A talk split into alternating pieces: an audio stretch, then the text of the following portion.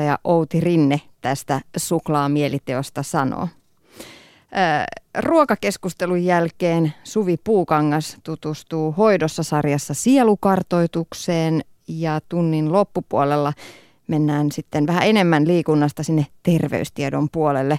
Kasvojen hoidosta on tulossa juttua. Pysykää kuulolla. Minä olen Tiina Lundberg.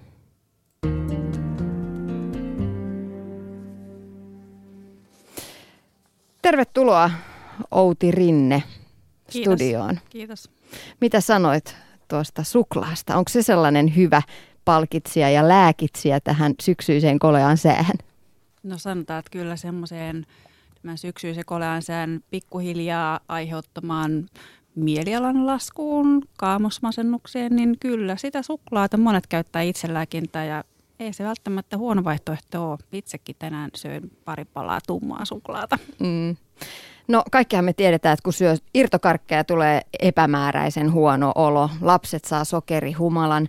Liian raskas lounas väsyttää iltapäivällä ja sitten sellainen nopeasti kitanahdettu hampurilaisateria tuo mukanaan huonon oman tunnon, jos ei vielä sitten huonon olonkin muutenkin. Ö, me tiedetään, että kyllähän se ruoka vaikuttaa siihen mielialaan näin niin kuin maalaisjärjelläkin, mutta kuinka paljon se vaikuttaa, se ravinto siihen, miten me voidaan mieleltämme? No oikeastaan sen vaikutukset on aika monimutkaisia siinä mielessä, että on tietysti ihan ne ravintoaineet, mitkä vaikuttaa mielen hyvinvointiin ja aivotoimintoihin, niin kuin ylipäätään meidän kehon toimintaa, mutta sittenhän se ruoka vaikuttaa monella muullakin tavalla, että mainitsit tuon huonon oman tunnon siitä, niin tietysti meillä on kaikilla sellaisia käsityksiä, uskomuksia ja tietoakin siitä, että mitä meidän pitäisi syödä, mutta sitten toisaalta on niitä mielitekoja, joita sitten jotka ei aina sitten ihan me käsi kädessä sen mukaan, että miten me tiedetään, että meidän pitäisi syödä. Ja toisaalta sitten meillä on jokaisella oma ruokahistoria, ruoka, ruokakulttuuri, jossa me ollaan kasvettu ja eletään, joka vaikuttaa sitten siihen, että tehdäänkö me sitten minkälaisia valintoja, jotka kenties on sen ruokakulttuurin mukaisia tai, tai jotenkin siitä normista poikkeavia, niin se vaikuttaa siihen, että miten me sopeudutaan ympäristöön. Ruoka on ihan loistava keino myös tehdä semmoisia arkipäivän valintoja, joilla voi ilmaista ihan jopa itseään tai omia arvoja ja kenties sitten myöskin niin kuin tehdä valintoja ihan ympäristön hyvinvoinnin puolesta, mikä sitten on yksi tekijä, mikä vaikuttaa myös siihen omaan, meidän omaan hyvinvointiin. Hmm. Saa hyvän mielen siitä, että tekee hyvän valinnan. Kyllä, joo. Ö, kuinka paljon, jos ajatellaan lapsia, lapset sanoi just, että lapset saa sokerihumalan, kuinka paljon se syöty ruoka vaikuttaa lasten siihen jaksamiseen ja hyvinvointiin? Onko se, onko se ihan verrannollinen samalla tavalla kuin aikuisiin? Mä no, mietin, että pastaa niin. syödään aika paljon ja koulussa keitettyjä perunoita harva se päivä. No sanotaan, että, että tietysti mm, lapsia on tutkittu siinä mielessä aika paljon. Ehkä just mainitsit nuo irtokarkit ja, ja tota, aika paljon tutkittu esimerkiksi vaikka miten pikaruoka vaikuttaa tai virvotusjuomat tai, tai niin kuin lisäaineet – ja huomattu kyllä ihan selkeitä yhteyksiä esimerkiksi vaikka äskettäin luin tämmöisen tutkimuksen, jossa on, on tämmöisiä hiilihapotettuja virvoitusjuomia. Niiden käyttöä tutkittu ja todettiin, että sillä oli selkeitä yhteyksiä lasten käytöshäiriöihin. Ja samoin lisäaineiden kohdalla tehty samansuuntaisia havaintoja. Yhtä lailla niin kuin aikuisilla, niin kyllä varmasti lapsilla vaikuttaa. Ja tietysti jos ajatellaan ihan taas maalaisjärjellä, niin lapsihan on pieni kokoisempi ja ihmiset usein herkempi. Eli, eli siinä mielessä kyllä se lasten hyvinvointikin aika pitkälle on, on riippuvainen siitä, siitä ravinnosta. Mm. No Outi Rinne, sä oot psykologikouluttaja ja henkisen kasvun valmentaja. Mm, millaista ruokaa pitäisi syödä, että olisi, tai olo olisi kevyt ja energinen? No sanotaan, että ehkä sellainen hyvä nyrkkisääntö ja lähtökohta on se, että syö oikeaa aitoa ruokaa. Eli ei, ei välttämättä tarvitse noudattaa mitään ihan tiettyä diettiä, koska me ollaan kaikki kauhean yksilöllisiä ja meidän elämäntilanteet on myös yksilöllisiä. Että se, että yhdelle saattaa sopia hyvin tiukka raakaruoka vaikkapa, mutta jollekin se voi olla ihan niin kuin lähtökohtaisesti erittäin huono valinta ja voi olla, että elämäntilante on sellainen, että ei ehdi eikä jaksa eikä halua puuhailla sen ruoan kanssa niin paljon ja selkeästi joku kaipaa enemmän lihaa. Että ei ole semmoista välttämättä yhtä tiettyä diettiä, mutta hyvä lähtökohta on se, että syö ihan oikeat ruokaa välttää eineksiä ja muita tämmöisiä pitkälle jalostettuja tuotteita, jotka on ravintoarvoltaan kenties sitten heikompia verrattuna siihen aitoon tuoreeseen ruokaan, jota voidaan ostaa ihan jostain torjalta tai suoraan tuottajalta tai, tai mieluummin ehkä sitten sieltä kauppojen tuoretiskeiltä kuin sitten sieltä einäshyllyltä. Mm. No jos mä ajattelen vaikka sanotaan nyt kasvispihvejä, jotka on sieltä einestiskiltä ostettuja tai sitten niitä, joita mä voin itse paistella omalla pikkupaistinpannulla, niin, niin millä tavalla niissä ne ravin, millä tavalla se einespihvi on huonompi kuin se mun oma tekemä?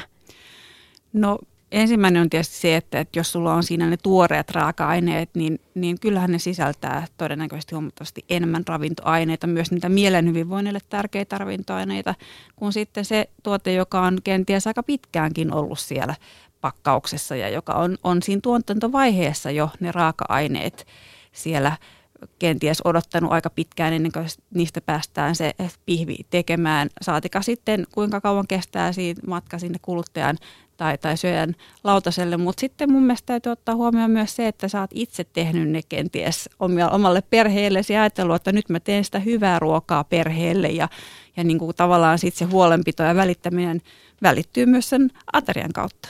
Mm. Onko mielen hyvinvoinnille mitään, tai onko ruokarytmillä mitään tekemistä sen mielen hyvinvoinnin kanssa? Miten päivän mittaan pitäisi syödä, että – no, jaksaisi ja olisi energinen? Meille varmaan jokaiselle verensokeri on tuttu käsitteenä, eli, eli käytännössä tarvitaan veren glukoosipitoisuutta. Glukoosihan on aivojen ravintoa. Ja, ja silloin, jos se veren glukoosipitoisuus laskee alas, niin sehän on aivoille selkeä merkki siitä, että nyt ravintoa on liian vähän ja tilanne on huolestuttava ja nyt sitä täytyy saada jostain mahdollisimman nopeasti lisää. Ja, ja silloin sitten tietysti, jos nopeasti otetaan siihen joku suklaapatukka tai semmoinen, mikä ensimmäisen käteen sattuu, mikä nopeasti nostaa verensokeria, niin siitä aiheutuu nopea verensokerin nousu, joka voi olla sellainen miel- miellyttävä kokemus, mutta aika pian sitten elimistö pyrkii tasottamaan tätä nopeata nousua tuottamalla insuliinia, joka laskee se verensokeria jälleen alas ja sitten tulee uusi semmoinen väsymyksen hetki tai, tai väsymystila, joka sitten vaatii lisää tankkausta ja voi olla, että siitä tulee tämmöinen vuoristorata-efekti. Ja samalla, että jos ateriavälit venyy kauan pitkäksi, niin se verensokerikin laskee alas, joka saattaa selkeästi tulla esiin huonovointisuutena, ärtyisyytenä, kiukkuisuutena. Että kyllä meistä jokainen tietää, että aamulla ensimmäisessä ei ehkä ole kaikkein parhaalla tuulella, kun voi olla, että on vähän nälkä ja tosiaan se glukoositaso alhaalla, että mieluummin sitten kannattaa keskustella sen aamia sen jälkeen. Mm. No tänä syksynä on tullut aika suosituksi sellainen paastoruokavalio, jossa kaksi päivää viikossa paastotaan ja sitten loput päivät voi syödä vähän niin kuin miten sattuu. Miten se, se suhteessa tähän verensokeri, verensokerin tippumiseen, niin Outi sun mielestä sopii yhteen? No tietysti paasto on vähän eri tilanne, että, että jos, jos kyse on todellisesta paastosta, niin elimistöhän ikään kuin menee semmoisen paastotilaan, jossa, se aine, jossa ainevaihdunta myös muuttuu. Ja, ja, ja tosiaan niin kuin, ää, silloin voi itse asiassa kokea itsensä varsin energiseksikin, mutta usein myös paastoon liittyy se, että, että ehkä muutenkin tämän tyyppisessä, joka nyt on tämmöinen lyhyt paasto, niin voi ehkä ottaa mieluummin vähän rennosti, ettei valita just siihen kohtaan niitä kaikkein haastavimpia, älyllisesti haastavia tehtäviä tilanteita esimerkiksi. Mutta että sinällään en nyt osaa sanoa suoralta kädeltä, että, että niin kuin – mikä se välitön vaikutus. Et voi olla, että, että jos siihen paastoon laskeutuu oikein, valmistautuu siihen oikein, niin silloin kaikki menee hyvin, mutta kyllä ne ensimmäiset päivät paastossa usein on vähän haastavia siinä mm. mielessä, että ennen kuin tottuu elimistö mm. siihen paastotilaan. Niin no tässä, tässä suosikki dietissähän se menee sillä tavalla, että kaksi päivää viikossa dietataan mm. ja ne ei ole peräkkäiset päivät. Aivan. Ja niin nämä päivinä saa syödä, oliko se nyt 500 kaloria. Että mm. kyllä saa kaurapuuroakin syödä, joka nyt ei ihan oikeaan paastoon kuulu. Mm. No kaurapuuro on hyvä esimerkki taas sitten näistä tämmöisistä pitkäketjuisista hiilihydraateista, jotka pitää yllä verensokeria itse asiassa aika hyvin sopivalla tasolla. Eli totta kai silloin, kun sitä ateriarytmiä he yleisestikin rakentaa, niin kannattaa miettiä just sitä aterian väliä ja aterioiden kokoa. Että ei ole semmoista niin yhtä ähky isoa ateriaa, vaan jakaa sen tasaisesti koko päivän ajalle sitten sen ruokailun. Mm. No Outi Rinne, mitä sitten proteiinit ja hiilihydraatit? Niistä on puhuttu viime vuosina ihan valtavasti ja keskustelu on edelleenkin kuumaa. Tuolla kiistellään, että mitä sitä pitäisi syödä ja mitä ei. Mm, millä tavoin esimerkiksi proteiinit vaikuttaa mielen hyvinvointiin? Mm, no sanoisin, että molempia tarvitaan ja ehkä sitten niin kuin sen määrän sijaan kannattaa kiinnittää huomioon laatuun. Eli, eli proteiinit myöskin, niin, niin tota, proteiinit on aminohappoja. Aminohapot on, on, on monien, jos puhutaan aivojen välittäjäaineista esimerkiksi, eli sitä, että miten ne viestit meidän hermosolusta toiseen kulkee ja, ja tota, myös vaikuttaa sekä aivotoimintaan, mutta mielen hyvinvointiin ja tunteiden säätelyyn, niin, niin niiden välttämättömiä rakennusaineita on tietyt aminohapot, joita saa proteiinivitoisista ruuista. Mutta se tilanne on niin yksinkertainen, että syötäisiin pelkästään sitä tiettyä aminohappoa, vaan siihen tarvitaan jo koko joukko muitakin ravintoaineita, erilaisia vitamiineja, hivenaineita, plus sitten niitä hyvälaatuisia hiilihydraatteja. Eli mieluummin sitten kokonaisista ruoka-aineista, koko jyvätuotteita, koko, kokonaisia, koko täyspainoisia hiilihydraatteja ja sitten sen proteiinin kaveriksi siihen, niin, niin silloin ehkä ollaan semmoisessa balanssissa. Mm, molempia tarvitaan. Kyllä. Äh, Jari Sarasvuo sanoi aika hyvin mielestäni viime talven ohjelmassaan täällä Yle puheessa, että pitäisi syödä ruokaa, jonka laittajan tuntee ja tietää. Hmm, mun mielestä aika fiksu ohje siinä mielessä, että, että toki sitten tietysti tietää, että minkä tyyppistä ruokaa tämä ihminen laittaa, ettei tule ikäviä yllätyksiä, mutta sehän viittaa siihen, että, että se ruoka on mahdollisimman lähellä tuotettua ja tuoretta. Että se tulee nopeasti pöytään ja mitä tuoreempaa ja, ja niin kuin, äh, tavallaan niin kuin, mm, kokonaisvaltaisen tai koko täysin niin kuin täyspainoisempaa se ruoka on, niin sen parempi se on myös mielen hyvinvoinnille.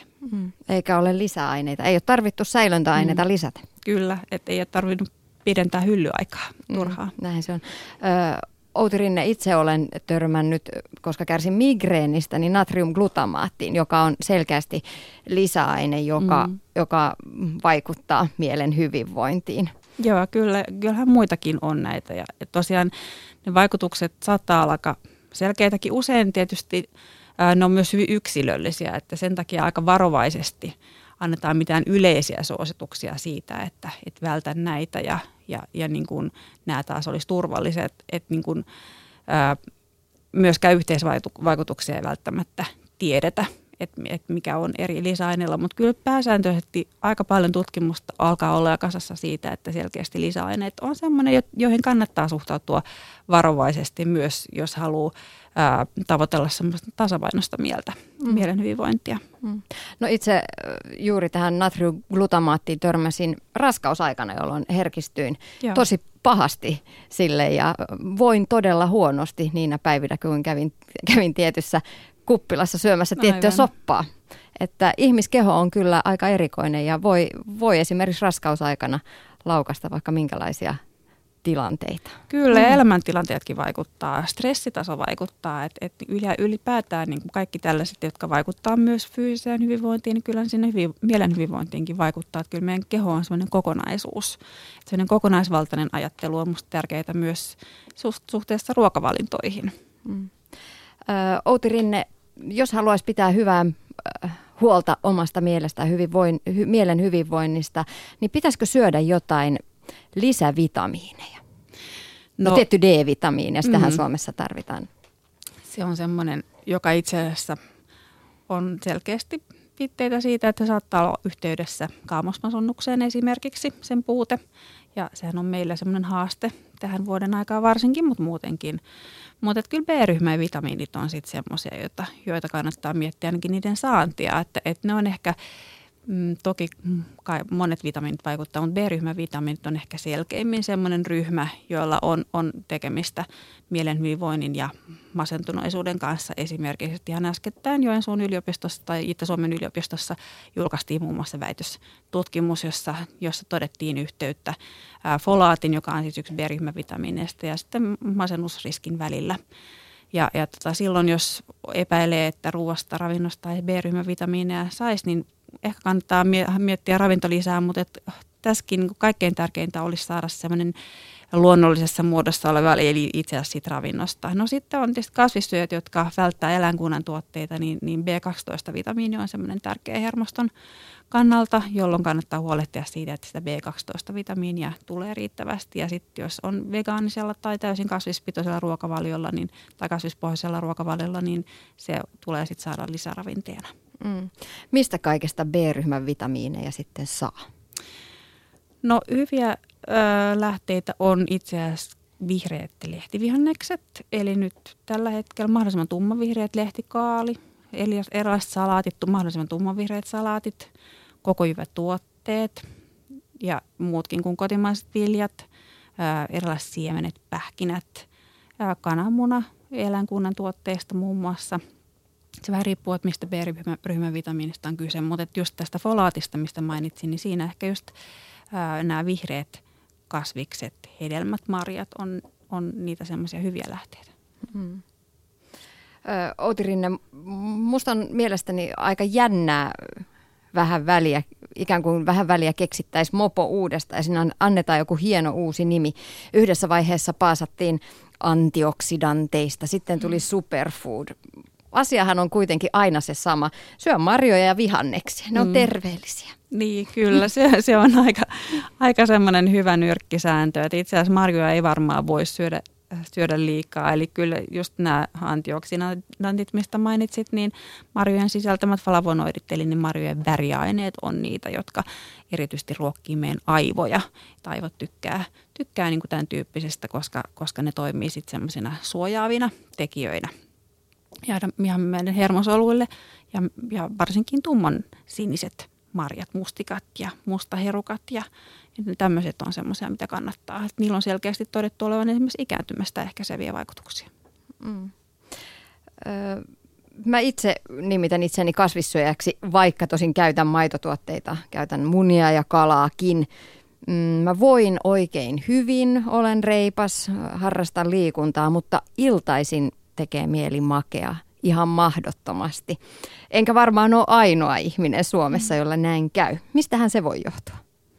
No syitä tietysti varmaan olla monenlaisia, että kyllähän se usein itsellä se ilta-aika on semmoista ehkä sitä ainoa, ainoata omaa aikaa päivässä ja silloin sitä vähän haluaa hemmotella itseään, mutta että – et toisaalta niin, niin tota, monet makeethan sisältää hiilihydraattia. Hiilihydraatit taas on sellaisia, jotka edesauttaa ehkä rauhoittumista, rentoutumista. Hyvä esimerkki on, on vaikka, vaikka banaani tai, tai kirsikat, jotka sisältää myös, myös tota, ää, sen tyyppisiä aineita, jotka saattaa edesauttaa sit rauhoittumista ja jopa unen tuloa. No kaikille on tuttu tämmöinen lämmin maito, joka myös se sisältää sitten just tryptofaania esimerkiksi, joka on semmoinen unentuloa edesauttava tekijä. Hmm. Outi Rinne, mitä sä sanoisit kovin stressaantuneelle ihmiselle?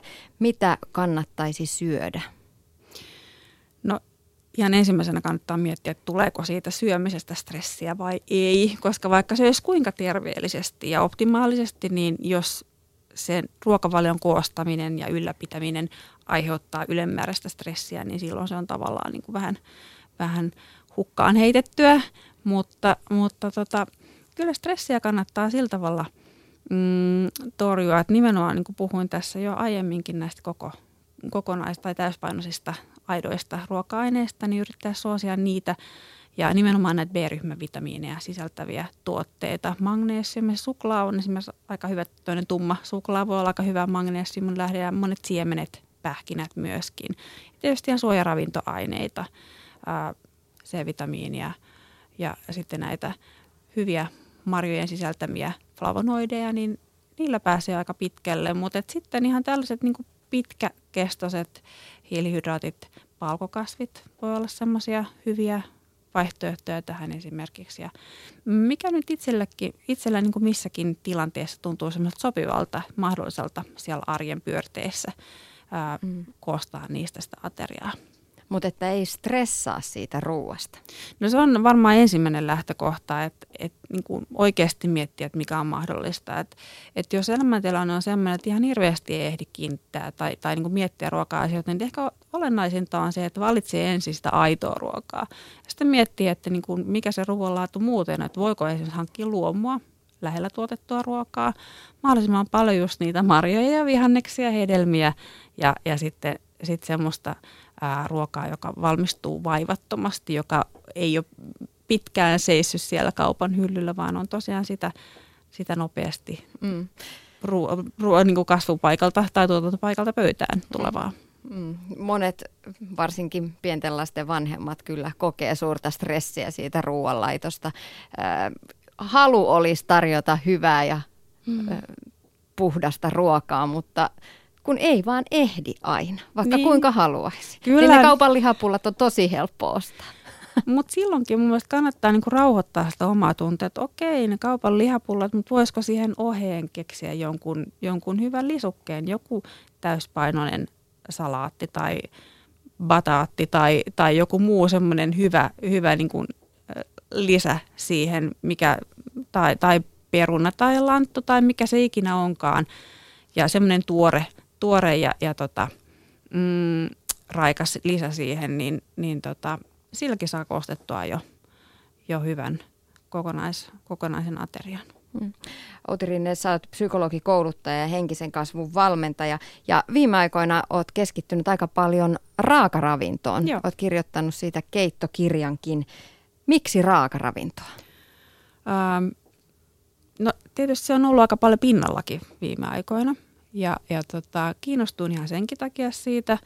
Ää, lähdin itse kokeilemaan sitä ihan uteliaisuuttani oikeastaan ja totesin, että, että se siis maistuu mun mielestä hyvältä, mutta siitä todella tulee hyvä olo.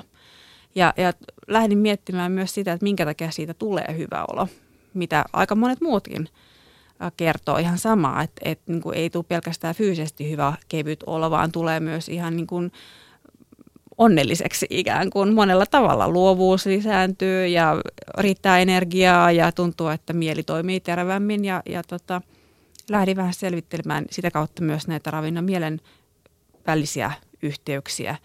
Ja, ja kyllä raakaruoassa itse asiassa yhdistyy aika moni sellainen tekijä, mitä pidetään, pidetään semmoisena niin kuin mielen hyvinvoinnin kannalta olennaisena. Just tämä tuoreus ja, ja niin kuin, ää, kokonaiset ruoka-aineet ja, ja paljon vihreitä lehtivihannaksia, marjoja, hedelmiä, siemeniä, pähkinöitä, jotka sisältää just näitä hyviä B-ryhmävitamiineja, toisaalta hyviä rasvahappoja lähteitä, omega kolmosta, antioksidantteja tai flavonoideja, niin edespäin. Et siellä on aika, aika niin kuin tiiviissä paketissa paljon hyviä ravintoaineita, jotka vaikuttaa sekä meidän mielen hyvinvointiin ja taivojen toimintaan. Ja onko se myös sitten se, että kypsentämällä ei tuhota niitä hyviä ravintoaine. Kyllä, siinä on sekin, että kyllähän tietysti niin tämmöinen täyspainoinen kasvisruokakin sisältää valtavasti ravintoaineita, mutta että ehkä raakaruoassa tietysti niitä on vielä enemmän, koska tosiaan moni näistä ravintoaineista on aika herkkä kuumennukselle. Silloin kun mitään ei kuumenneta, niin, niin kyllä silloin ne vitamiinit on varsin niin kuin tiiviissä paketissa siellä tallella. Toki on, on tiettyjä ravintoaineita, jotka itse asiassa on meille helpommin käytettävissä silloin, kun niitä on kypsentänyt. Esimerkiksi tomaatissa oleva lykopeeni on tämän tyyppinen. Ja silloin voi miettiä, että käyttää se tomaatti ehkä sekä että kypsennettynä ja sitten raakana. Saa niin kuin molemmat hyödyt raakaravinnon käyttäjän ei siis tarvitse olla tiukka ja tiukka pipoinen sen suhteen, että kaikki on sitten raakaravintoa ja yhtään niin kypsennä. No, sitä tiukkuutta en muutenkaan kellekään oikeastaan suosittele. Tietysti aina silloin kiinnostuu, niin voi, voi olla, että on hyväkin kokeilla sille aika niin kuin perinpohjaisesti, mutta kyllä siellä käytännön arjessa niin usein nämä tiukat ja ö, rajoittavat ruokavaliot pikemminkin aiheuttaa sen, että, että niiden noudattaminen on aika työlästä. Jossain vaiheessa väsyy, ja sitten voi tulla vähän sellainen pettynyt olo, että no hö, eikö mä nyt pystynytkään tähän. Tai, tai sitten ne kenties ne terveysväittämät, joita niiden yhteydessä on markkinoitu tai jonka takia itse on lähtenyt siihen mukaan, niin ei toteudukaan. Ja, ja sitten voi olla tulla sitäkin kautta vähän semmoinen mm. hämmentynyt olo. Joo, tosiaan tämä raakaravintohan on tosi pop tällä hetkellä. Tehdään paljon smoothieita, mm. reseptejä löytyy netistä vaikka millä mito, jos haluaa etsiä. Kauppakeskuksiin on ilmestynyt mehubaareja, joista voi ostaa terveellistä pinaatti, inkivääri, mangolehti, banaani, jogurtti, smoothieta tai jotain sinne päin. Tämä ei ollut nyt ihan oikea resepti. Ei Kuulosti ihan hyvältä kyllä mun mielestä. Mutta varsinkin näin syksyisin tekee mieli lämmintä ruokaa. Mm. Ulkona sataa tihuttaa ja on pimeää ja koleaa. Mikä siihen auttaa? Lämmin keitto. Ah. Miten Outi Rinne sinä itse ratkaiset tämän pulman?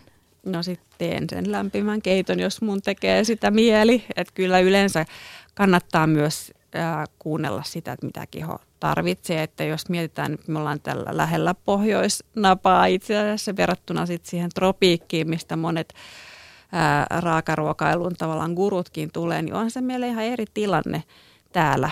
Ja geneettisesti ollaan sopeuduttu tietynlaisia elinympäristöjä tiettyihin kasveihin. Niin monet juurekset esimerkiksi, mitkä meille on sitä lähiruokaa, niin ne on aika työlästä sulateltavaa raakana. Mutta mikä estää sitten laittamasta sen kuuman keiton päälle vaikka vähän hapankaaleja tai tuoreita tomaatteja pilkottuna tai jotakin semmoista tuoretta lisuketta siihen, että ottaa niin kuin molemmista hyödyn irti.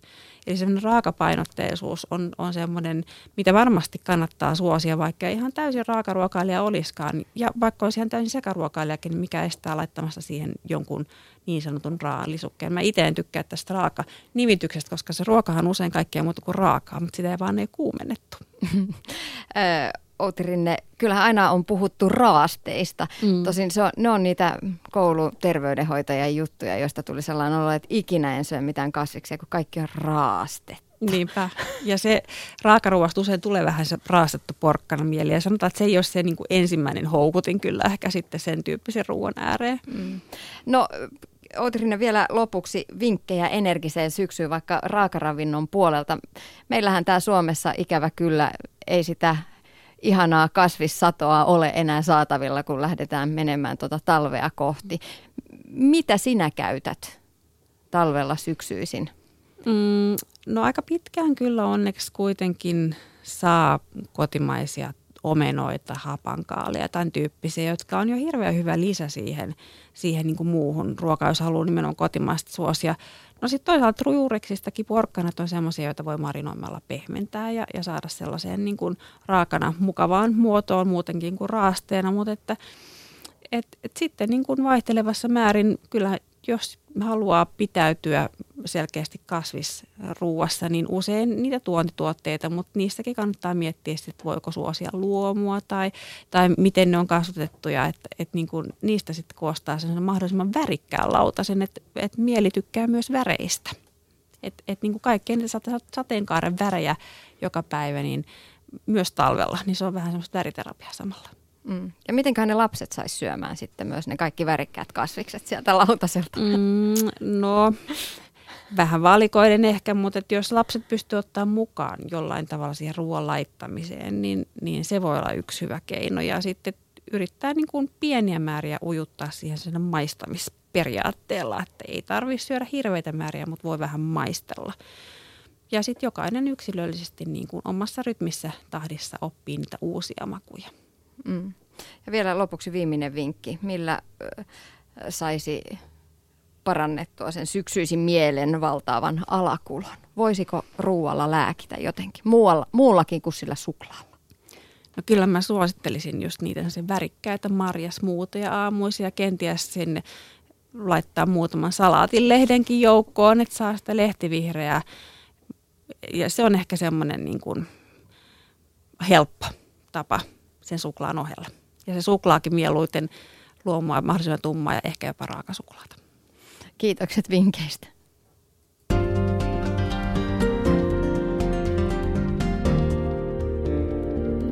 Ylepuheen liikuntatunti. Tiina Lundberg.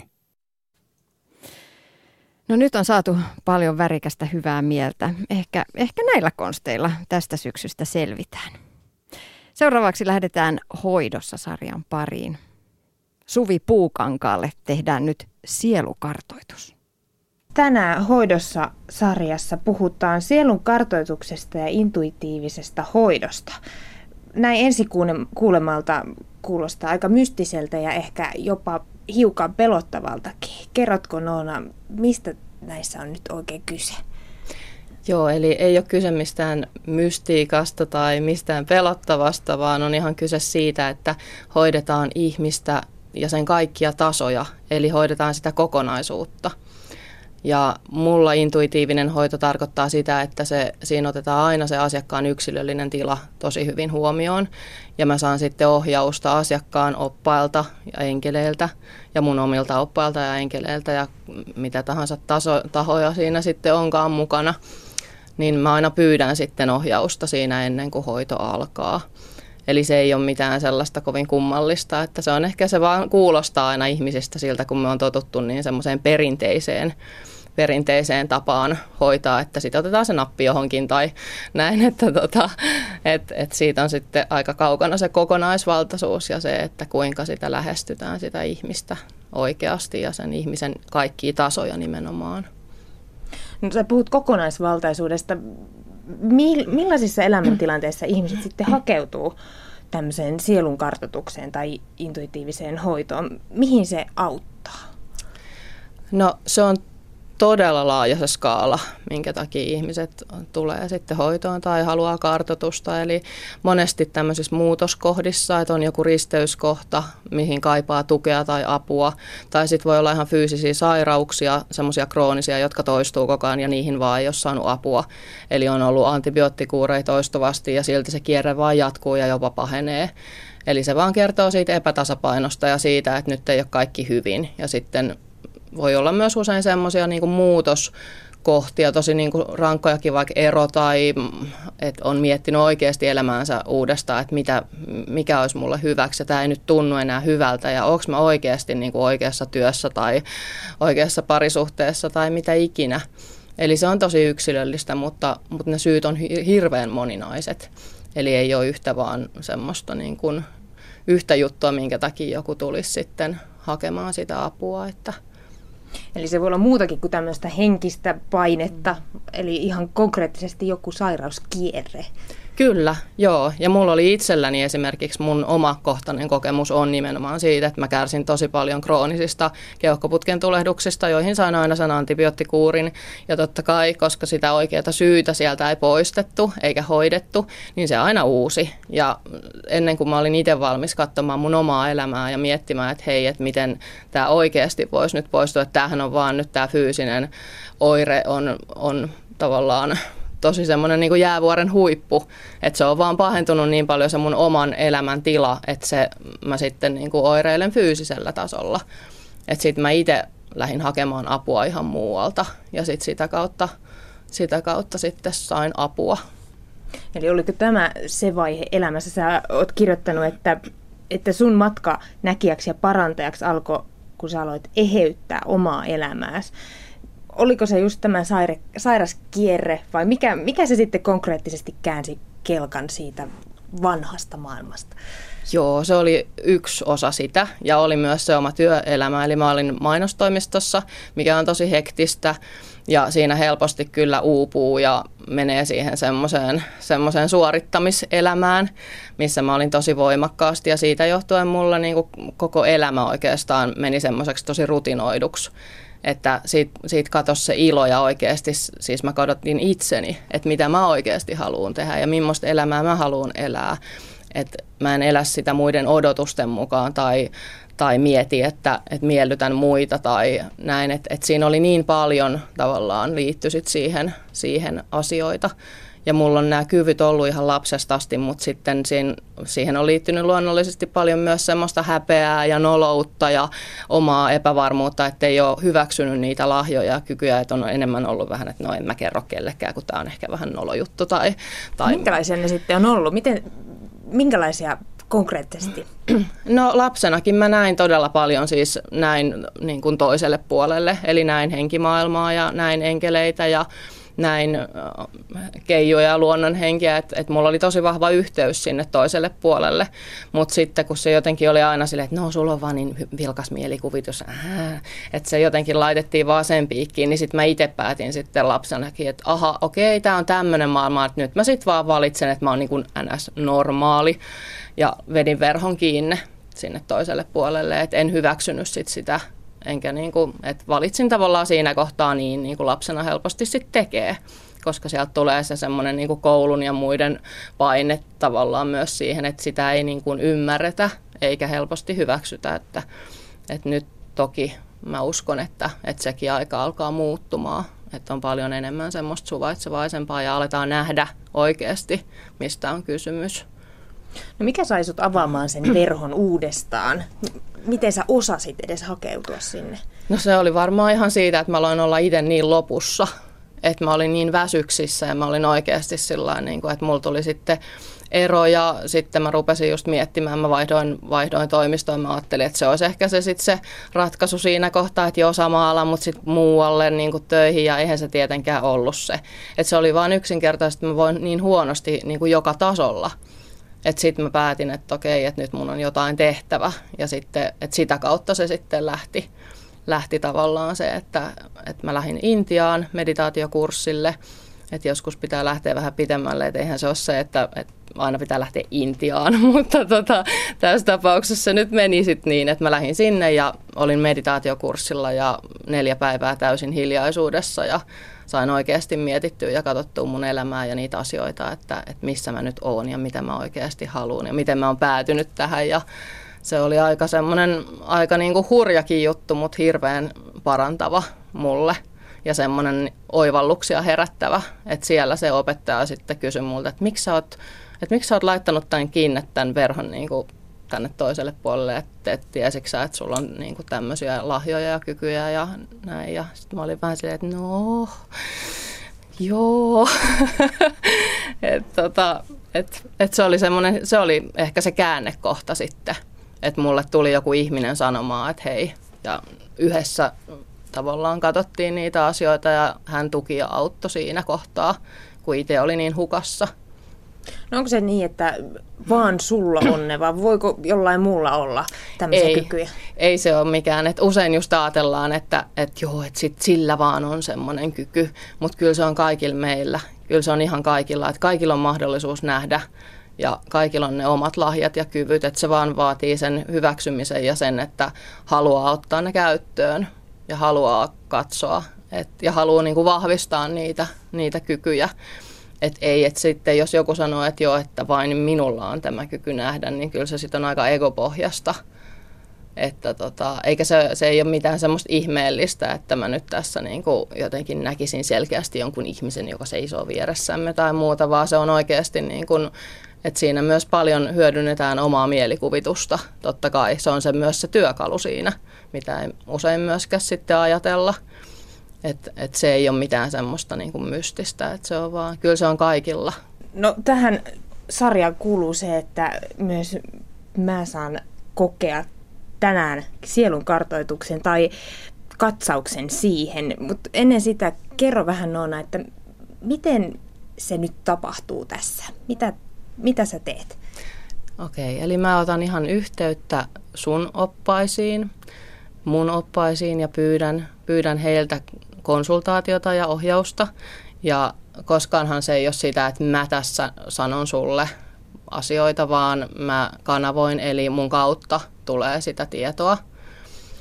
Ja usein se on myös hyvin henkilökohtaista se tieto ja hyvin, hyvin semmoista eheyttävää myös, että totta kai myös tieto on parantavaa ja myös tieto on usein myös hoitoa.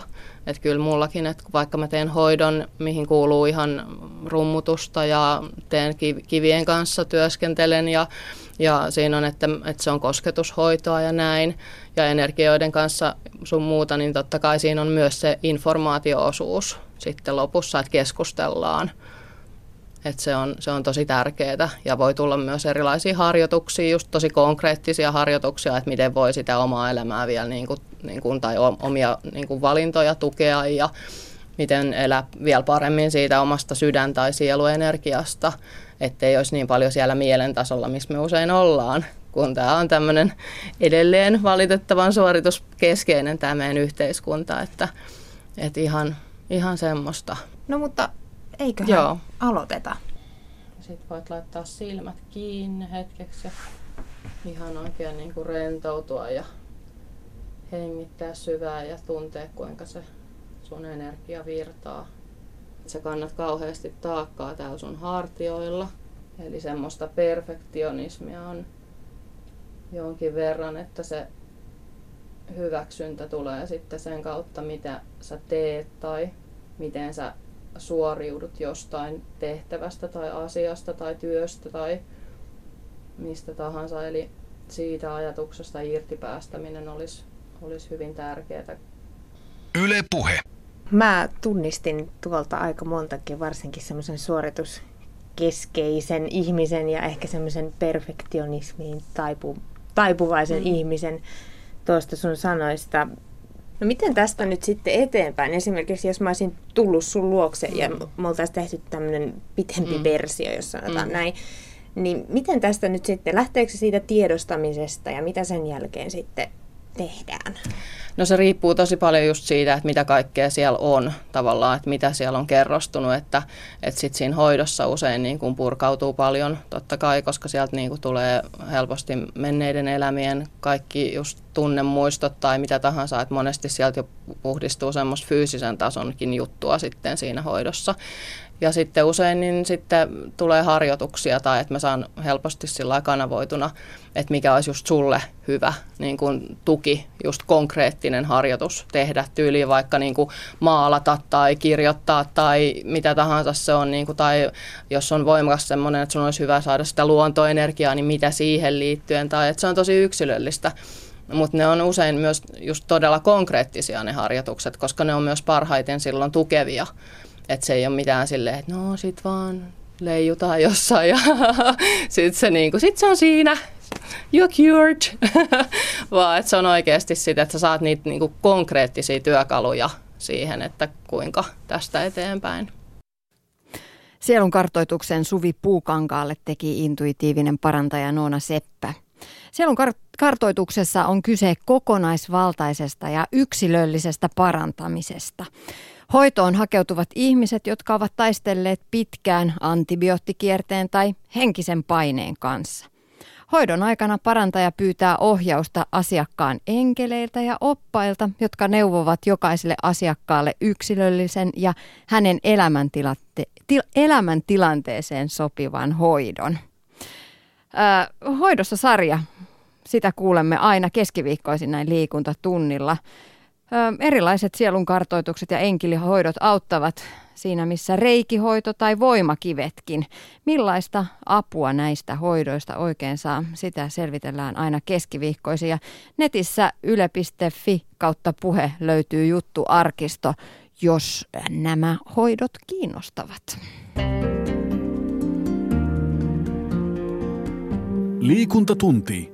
Tiina Lundberg.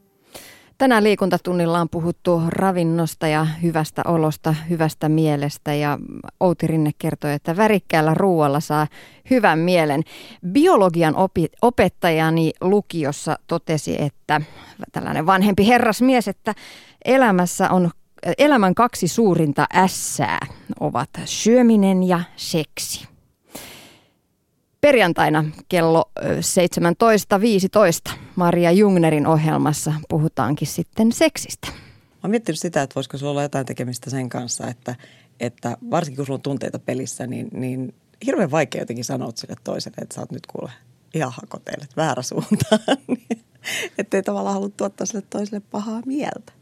Niin, että siinä voisi ajatella niin kuin ihan tällaista yleistä parisuhdekommunikoinnin hyvää ohjetta, että pyrkii tällaiseen, sanotaan sinä minä kieleksi, että kertoo niin kuin itsestään, että ei kerro niinkään, että et, et, et, et sä oot ihan huono ja että et, tämä nyt on tosi niin kuin niin kuin alhaista, mitä tästä nyt tapahtuu. mennä joku sex coachin luo, koska tästä ei tule mitään. niin, niin. Sen sijaan sä niin kuin kerrot itsestäsi, että hei, kun sä teet noin, niin musta tuntuu.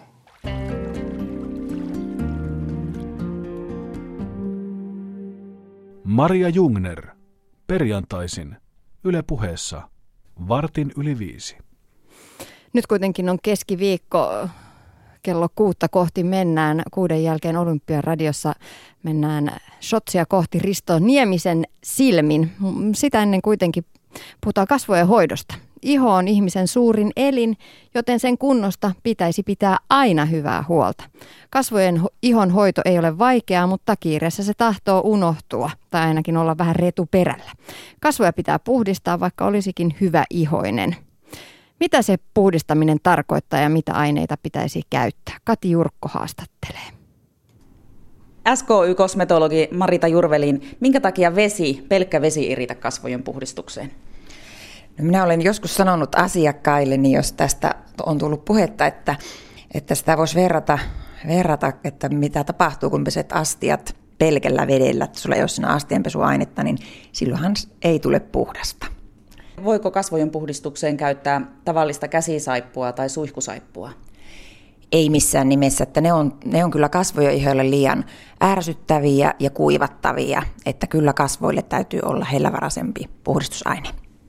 Kuinka paljon iholle muuten kertyy epäpuhtauksia ja mitä siinä ihon pinnassa on, mikä pitää saada pois? Eli kaikilla meillähän päivän aikaan siihen ihoon kertyy ihan siis ulkoa saasteita, mitä tulee ihan, ihan ilman mukana ja kaikkea pölyä ja, pölyä ja likaa. Ja tokihan se iho sitten erittää sitä talia. Rasvainen iho enemmän ja kuiva iho vähemmän, mutta kaikilla sitä kuitenkin sieltä päivän aikana työntyy siihen ihon pintaan. Ja naiset, jotka käyttää meikkiä, niin siinä on vielä meikki. Ja se vielä ennen kaikkea, joo. Se on kyllä tosi tärkeää sitten, että se meikki, meikki puhistetaan kunnolla pois. Se ei jää tukkimaan, tukkimaan ihoa.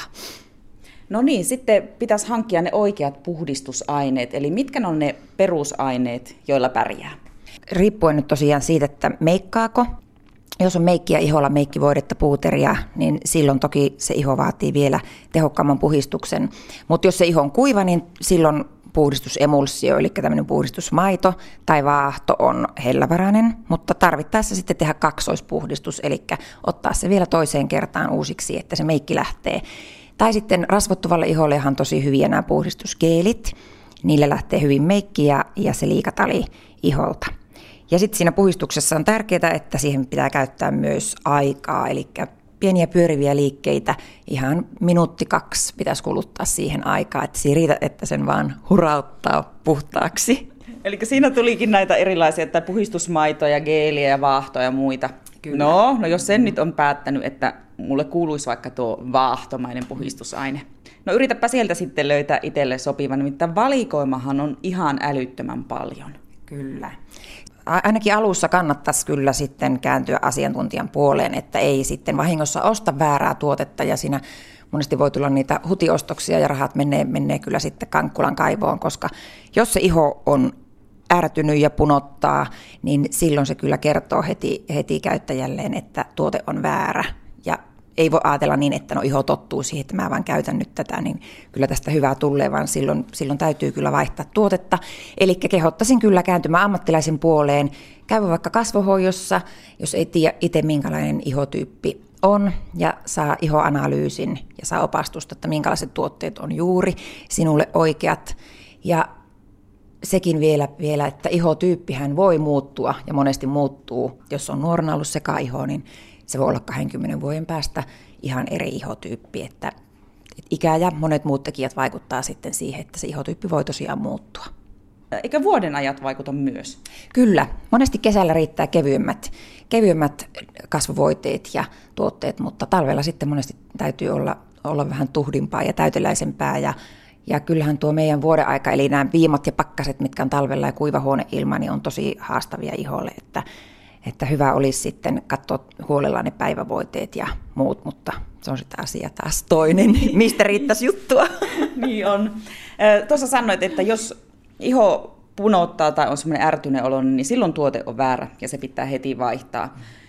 Joskus on ostanut mukaan herkälle iholle tarkoitettua semmoista vaahtomaista puhistusainetta, niin ihoapa kiristääkin heti pesun jälkeen. Onko se sittenkin vieläkin liian voimakas tuote? Joo, tai silloin voi olla mahdollista, että siinä tuotteessa on joku ainesosa, mikä ei sovi sun iholle, joku vaikuttava aine. Se voi monesti olla myös, paljonhan kosmetiikassa käytetään näitä väriaineita, tuoksuja, niin ne on monesti niitä, mitkä, mitkä allergisoi ja ärsyttää. Että siinä täytyy olla sitä tarkkana, jos on helposti, helposti reagoiva iho. Että mielellään sitten esimerkiksi luonnon kosmetiikkapuolelta löytyy tosi, tosi ihania hellävarasia, missä ei ole mitään synteettisiä hajusteita eikä, eikä väriaineita vaikka ostaisi 100 euron kasvorasvoja ja muuta, niin kaiken voi pilata niillä väärillä puhistustuotteilla. Kyllä, näin se on. Eli vaikka olisi kaikki tuotteet todella hyvät ja hyvin valitut, mutta pelkkä vääränlainen puhistusaine riittää pilaamaan sen koko kuvion. Kasvovesi, se on kyllä monelle naiselle lähes kirosana, kun tuntuu, että sen käyttäminen on ihan turhaa, että nyt, nyt menee hienosteluksi. Miksi kasvovettä pitäisi käyttää? Aivan, eli tästä puhutaan tosi, tosi paljon ja se on totta, että monet Monet kyllä hoitaa ihoa, mutta sanovat, että se kasvovesi, että sitä ei tule käytettyä, että on siellä kaapissa, mutta ei, ei sitä tule käytettyä. Kasvovedellä on monta tärkeää tehtävää. Ensinnäkin se palauttaa sen ihon pH-arvon normaaliksi, joka aina, aina heittää siinä volttia, kun se iho on puhistettu ja kraanaveellä huuheltu.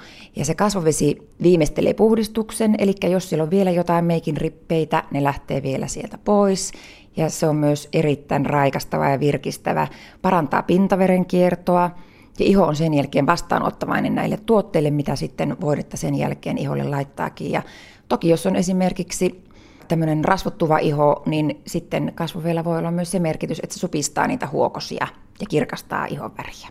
Sen kyllä huomaa viikon parin päästä, kun sitä alkaa käyttämättä ilman sitä ei pärjää. Pitääkö näitä molempia puhistusainetta ja kasvovettä käyttää illalla ja aamulla?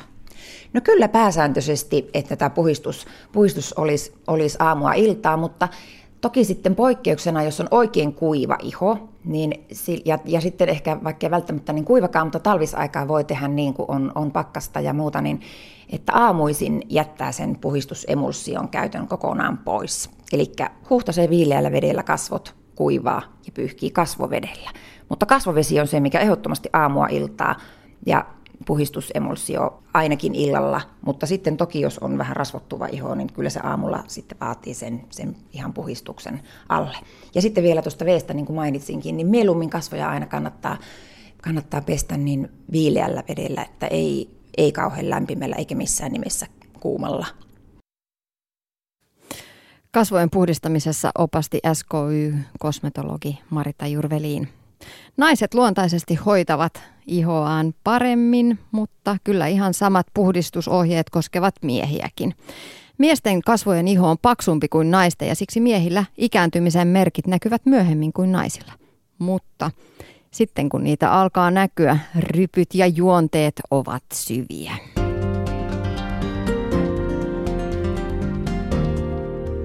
Ylepuheen liikuntatunti. Treeniä ja hyvää oloa maanantaista torstaihin kello 17. Kello tulee nyt 18. Tiina Lundberg kiittää seurasta tältä keskiviikolta. Huomenna urheilijaelämää haastattelussa liikuntatunnilla Amin Asikainen.